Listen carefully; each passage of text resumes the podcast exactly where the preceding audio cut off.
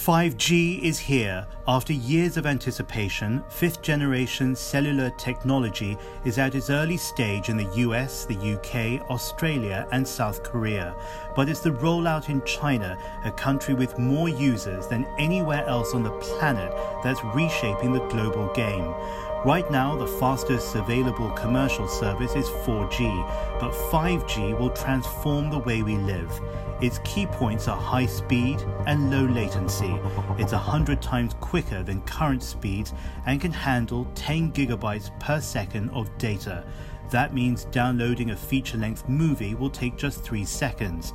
But it's not just your internet where 4G allows us to watch YouTube on our phones and stream films on our tablets, the 5G era will revolutionize what we currently have and offer much more.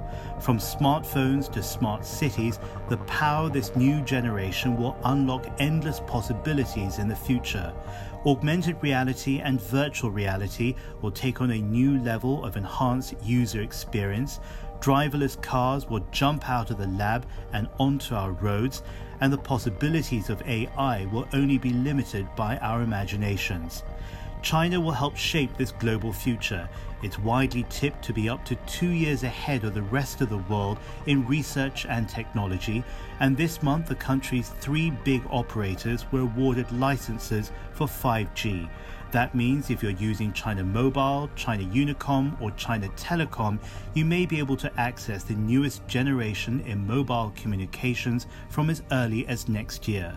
From internet speeds to response times and user experiences, the world is rapidly transforming, and so will our opportunities.